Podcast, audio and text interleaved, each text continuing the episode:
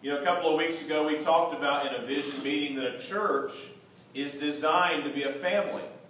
A family that cares, a family that grows, and a family that reaches people together. You know, if we care well for each other and we encourage each other to grow in the Lord, then we'll be better positioned to reach people.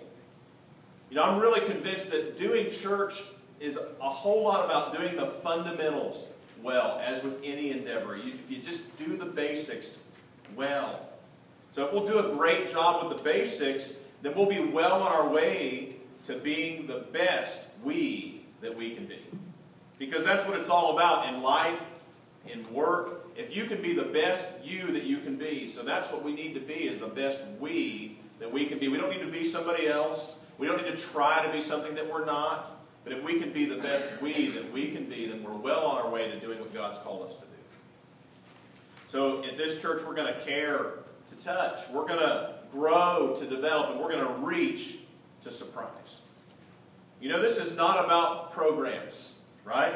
It's about personal initiative. Because in the end, we're not going to be judged by our programs as a church. We're going to be judged by our person, our willingness to take personal responsibility for each of these three key areas care, grow, and reach. You know, I honestly believe that our size at this point is an opportunity.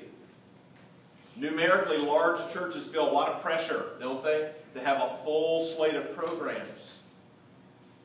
But our opportunity is that we can be two things.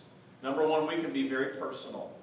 You know, you can come in here and people are going to notice you. They're going to know your name. They're going to greet you. And then also we can be very purposeful in what we choose to do and what we choose not to do. So today we're going to talk about care. Care in a way that touches people. You know, several years ago, um, when we were back from the mission field, we were on furlough. And uh, my wife and I began to have a series of conversations with our leadership that were difficult conversations we began to see that we had some differences philosophically. And the way that they interpreted that is that we had differences personally. And so they began to get kind of harsh and, and, and kind of power up.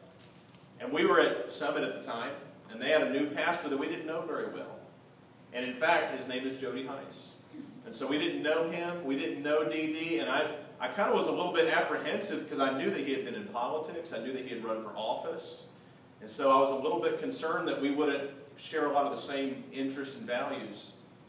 But what I remember about Jody and Dee Dee was, you know, when we would go to them and we would seek them out, they would spend time praying for us. They got to know us personally. They got to know our kids personally, and they cared for us in such a way that really began to touch our hearts. But the rubber met the road, really, when, when Jody had an opportunity. He got a phone call from somebody who had some concerns about me personally. And Jody could have kind of shrunk away and said, oh, I don't, I don't know the situation, I don't understand. But Jody went to bat for me. Jody said, the people that I know, I have complete confidence in. And so he didn't have to. He didn't have to step in. He didn't have to go to bat for me and for us. But he did. And it touched us in a way that was so personal. And we felt so cared for. And he didn't have to do it. And I'll be forever grateful. I'll never forget it. Never forget it. Now, we can all think of a time in our lives when someone cared for us in a way that touched our hearts, in a way that was personal, in a way that made us feel valued and important.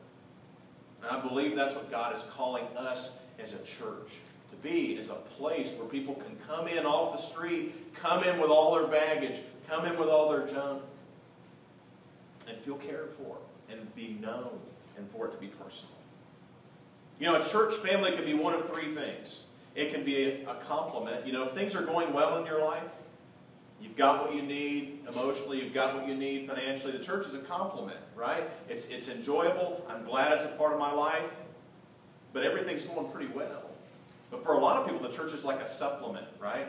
It's a supplement for something that you're not getting something that you're not getting relationally, something that you're not getting emotionally, something that's, that's kind of lacking in your life. But for some folks, the church is like a replacement family for something that they don't at all have.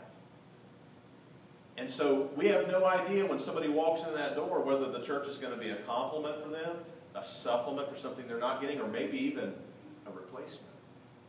So it's so important what God has called us to be about and to be together, to be every single week. And every time that we're together, we as the church can care in a way that touches people. So the big idea today, and I'm going to let you go ahead and turn to Acts chapter 2. Acts chapter 2, verses 42 to 47. The big idea today is that God's activity in His church inspired a response in His people. God's activity in His church, it inspired a response in His people. Turn to Acts chapter 2, verses 42 through 47.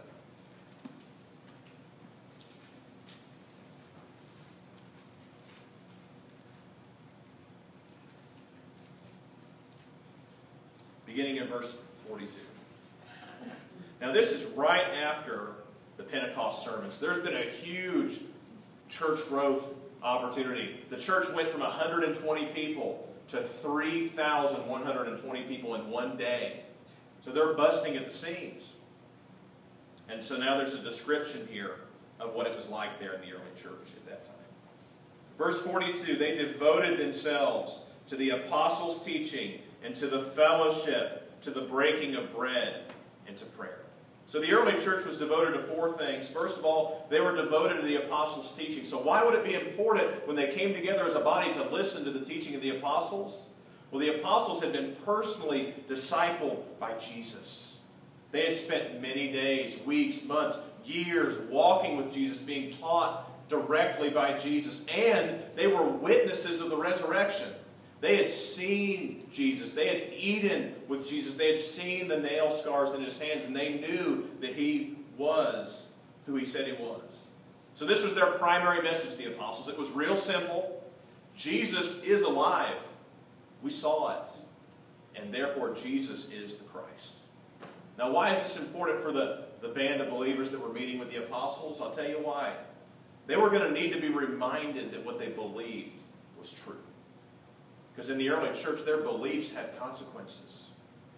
There were, there were things that happened as a result of them choosing to identify with Christ.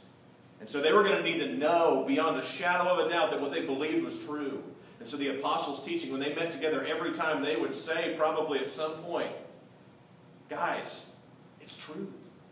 We saw it. We were there. And they were going to need to know that what they believed was true. And they were also going to need to see an example of endurance from the apostles. So the apostles weren't just going to teach, they were going to be an example. And when the hardships came, and when the troubles and the persecution came, the apostles who had seen it and believed it were going to also be an example of endurance. And we still need these things, right? We still need these things. I'm often personally encouraged by teaching and by the example of mature believers. I love it when you sit with somebody and they've walked with the Lord a long time. And they'll tell you, they'll tell you both things. They'll say, you know what? What I believe and what you believe is true. I've seen it. I've lived it. I've endured through it. I've persevered because of it. And so we need that. And they needed the apostles' teaching because they had personal contact with Jesus and they knew beyond a shadow of a doubt that the resurrection was a fact. Secondly, they are devoted to the fellowship. Now, why was this important? The religious leaders were very intolerant of anybody who disagreed with them at that time. You know, so by becoming professing believers, and this is a little bit different for us now, but when they said, I believe that Jesus was raised from the dead, they immediately became cultural outsiders. They were excluded. People began to look at them differently, began to think things about them, began to say things about them, began to treat them differently. So without mutual support and encouragement, you know, this little movement, you know, 3,120, we say, wow, that's huge. But think about the entire population of that area was likely just a drop in the bucket. So without mutual support and encouragement, this little band of believers, there was pretty much no chance that it would survive the first century. In fact, scholars say it's amazing. There's no, there's no reason that Christianity survived the first century. All the odds were against them. So there must be something to it. It must be true. But so they met together regularly because they needed each other. You know, one of the biggest reasons that they cared for each other is because they needed each other, right? They needed the support. They needed the fellowship. And so they were devoted to it. Thirdly, they were devoted to the breaking of bread. You know, 1 Corinthians 11 indicates that this was likely a full meal. When they got together to remember Jesus, it wasn't just a wafer and a, and a, and a thing of juice, which, which I enjoy, but it was likely a full meal. And this was all part of this fellowship that they needed. This was an important time to remember Jesus' teaching and Jesus' sacrifice. It was an important time to remember not only Jesus' broken body, but that now they were to function as Jesus' body. And then lastly, prayer. They were very aware that they needed God's help. You know what? When they showed up for church, they weren't putting on a show. They weren't putting on their Sunday best and, and being seen in the community. You know, my dad's dad years ago told him, he said, Craig, I want you to go to church, and I'll tell you why. Go sometimes, don't go too often. Go to be seen in the community, but don't go too often because I want your money. Isn't that sometimes the attitude we have toward church? Church is about being seen being known in the community. But for these guys, they got together because they were in trouble. I mean, the odds were stacked against them. From a worldly perspective, they didn't even have a chance. They didn't have a fighting chance. So their obvious need drove them to pray. So are we aware of our needs in that way? To where we're coming to church, not because it's about being seen, not because it's because that's just what you do, but we're coming because we need to be together, because we need God's so, as that first point says, these folks were devoted. God was moving in their midst. They had seen things, they had heard things. They were not going to be the same. And so they were devoted to the apostles' teaching, to the fellowship, to the breaking of bread, and to prayer. Verse 43. Everyone was filled with awe, and many wonders and miraculous signs were done by the apostles. So everyone was filled with awe. They saw what God was doing. There were miracles happening. Lives were changing. Wonders and miraculous signs were occurring. But what I want you to notice about this is it was their devotion which provided the context that fueled their sense of awe. In other words, them being devoted to the apostles' teaching, to the fellowship, to the breaking of bread, and the prayer brought them together. Scripture says daily. And because they were together daily, it provided a context, it provided an environment where they saw God at work and they were moved by seeing God at work and they were in awe. Can you remember the last time you were in awe of what God was doing in your life, in the lives of people you know? But the reason they had a sense of awe is because they were engaged with the body. And therefore they were aware of what God was doing. You know, how else am I going to know what God's doing in your life? How else are you going to know what God's doing in my life if we're not spending time together? And that will fuel a sense of awe. You know, when we're discouraged, we tend to isolate ourselves, right? When you're struggling with something, when you're hurting, when you're upset, you tend to isolate yourself, which leads to more discouragement. But isn't that the way we are as people? We often do the thing that we ought not do and, it brings about the result that we don't want. But we kind of give in because it's easier, because it, it kind of feels natural. And that's what the enemy wants you to do. He wants you, when you're upset and discouraged, he wants you to go home, shut the door, close the blinds, shut the garage door, and he wants you to, he wants you to silence that cell phone. He wants you to shut people because when he isolates us, then we're more vulnerable. You know, much of life depends on choosing to put ourselves in the right kinds of environments. Think about it in your life. Can you think of a time when you were discouraged? Maybe it's today. What's your tendency? Huh? To kind of shut yourself off, close yourself off. But God's asking you to reconsider. He's saying if you put yourself in the right kind of environments, then you're much more likely to seek Him and be encouraged by other and what better place than church to rediscover that sense of awe and saying, wow, God is at work. If I stay away, I mean, where else am I going to get that kind of encouragement? I'm not going to get it from the television. Not necessarily going to get it from my workplace. Not going to necessarily get it from the school. But if we're together and we're focused on seeing God at work, then we can recover that sense of awe. And that sense of awe is important, and I'll tell you why. Verse 44. They were filled with awe. Verse 44. All the believers were together and had everything in common, selling their possessions and goods they gave to anyone as he had need.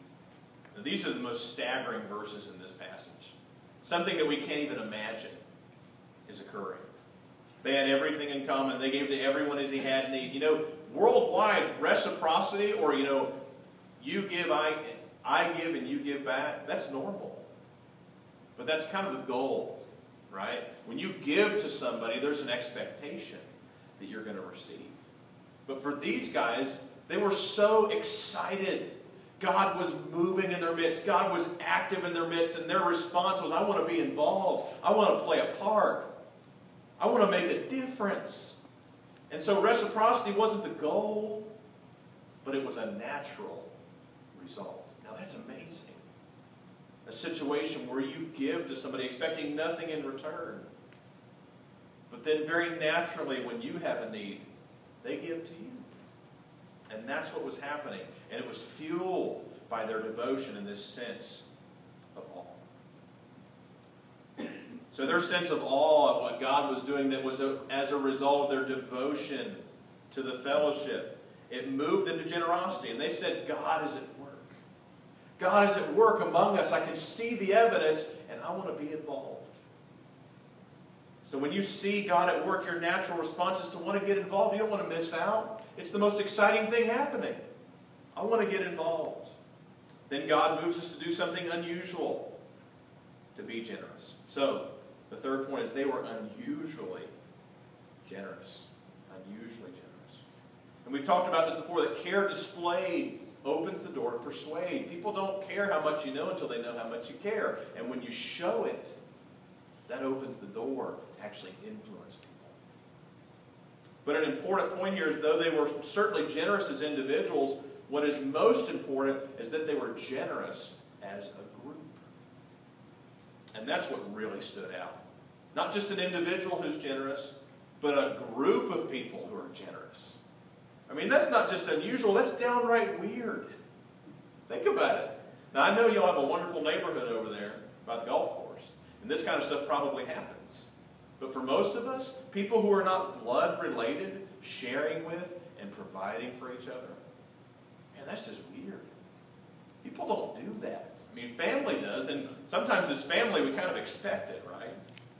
It's like, you know, you kind of owe this to me because we're blood related. But can you think of a group of pe- a group of people who are being generous to each other? Man, that's kind of weird. But it's really interesting. Verse 46. Last couple verses. Every day they continued to meet together in the temple courts. They broke bread in their homes and ate together with glad and sincere hearts, praising God and enjoying the favor of all the people. And the Lord added to their number daily those who were being saved. So they continued to meet and eat. You know, I can get excited about that. Right? Can, can we get excited about that church meeting and eating? Can we do that? Amen.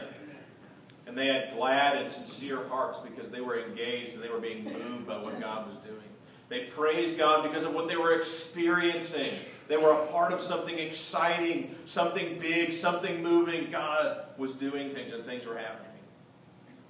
And because of that, Scripture says they enjoyed the favor of all people. Now that's a mystery.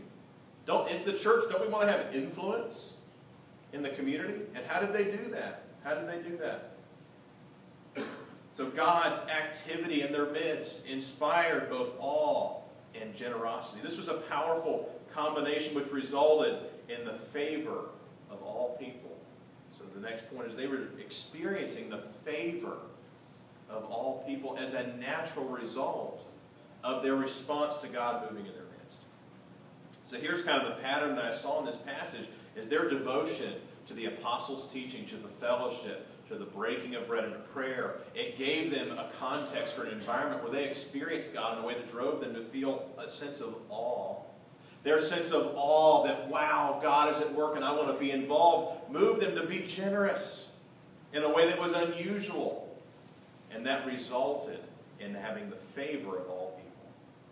And God himself added new believers. Scripture's clear on that. It's God who added to their number. That's the last point. God himself added to their number. So here's where we get kind of to the application. You know, we are moved by God's activity to feel a sense of awe, to display a, a spirit of generosity. And as a result, people will naturally view what God is doing amongst us favorably right? If we're, if we're moved by God to be devoted, to have all, to be generous, then people are going to notice. They're going to say, wow, God is up to something because he's moving people to behave in a way that's really odd and unusual. But it's unlikely that God's going to add, because it's God who adds them, that God's going to add believers to a group where his activity does not result in awe or generosity. So if we're not experiencing the favor of people, we've got to ask ourselves some hard questions. Number one is God's activity in your life inspiring you to display the kind of devotion described above? Is God's activity in your life inspiring you to be devoted to teaching? When it comes to teaching, are you just kind of like, eh, you know, take it or leave it? When it comes to Fellowship, you're like, you know, if I've got time, then I'll be there. If I don't, you know, sometimes you just can't make it. When it comes to the breaking of bread, you know, which is linked into fellowship, how are we viewing that time together, that remembering Jesus and his sacrifice? What about prayer? Do you feel like you need God's involvement in your life? Are you praying out of a sense of urgency? You know, typically God moves where He is invited. So are you inviting God to work in your life, to fuel that sense of awe? So are you showing devotion? The second question is Do we have a sense of awe when considering what God is doing in our lives and the lives of others in this body? Do you feel that sense of awe? God is at work in my life, God is at work in your life. And if not, why not? Are you participating in regular opportunities to connect? To be close enough to people to see what God is doing in their lives so they can see what God is, God is doing in your life? I mean, are we engaging in relationships to the extent that people can see what God is doing in our lives? The third question is Is God's movement in our midst moving us to unusual expressions of generosity? You know, it's unlikely that you and I are ever going to feel like we have enough. Anybody feel like that? Who's got enough? Nobody feels like that. We could always use a little bit more, right? But I'll tell you what, when I'm aware of what God is doing, when I'm engaged with other people, then God moves my heart to understand that I, I may not feel like I have enough, but I've got just enough to share. I've got just enough to share. So are we being generous? And then lastly, are, are we a body that God would consider adding members to? This is kind of a tough question. You know, what if what would we do if God moved others to join us? When, when, when they come in, we, would we say, you know what, I'm so glad you're here, but that's my seat.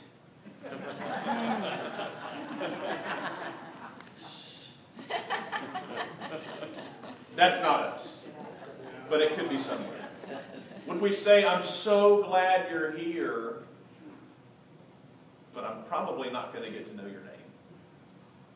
You know, when it comes to who we are, are we the kind of church that says, we're so happy for you to attend, but hey, don't expect that you're ever going to feel like you belong. So are we the kind of church that God's going to want to add members to? You know, God's activity inspired a response in his people.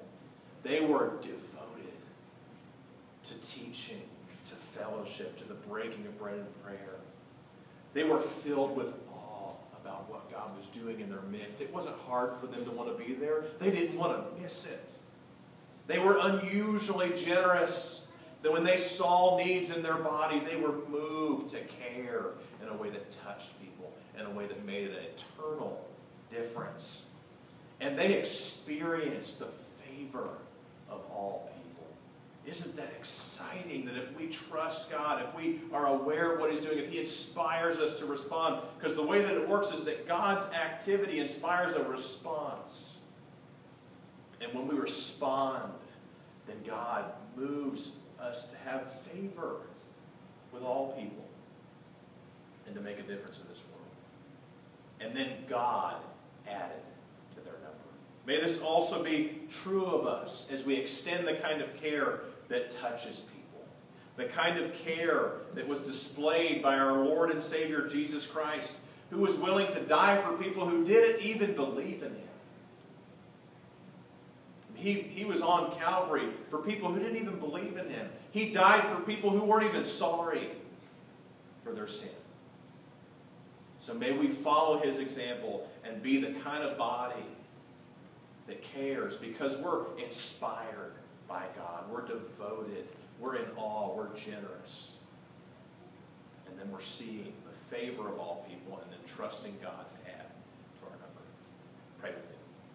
God, thank you so much for this morning and this opportunity to open your word together and to be moved by the example of the first century church. God, it was a, a ragtag group and they had all, all things were, the odds were stacked against them, God which drove them to be committed to each other, to be devoted to you, to be engaged in the fellowship because they needed it, to be generous to one another because they were inspired by who you were and what you were doing, and then to enjoy the favor of all people and for you to add to their, their number, God. So I just pray that you would do the same with us. You would prepare us, God, to be used by you to make a difference in our families to make a difference in our neighborhoods, to make a difference in our workplaces, to make a difference in our schools. God, you are so capable of changing things. If we would just be willing to be aware of who you are and what you're doing, to be engaged, and to be responsive to your movement in our lives. It's in Jesus' precious name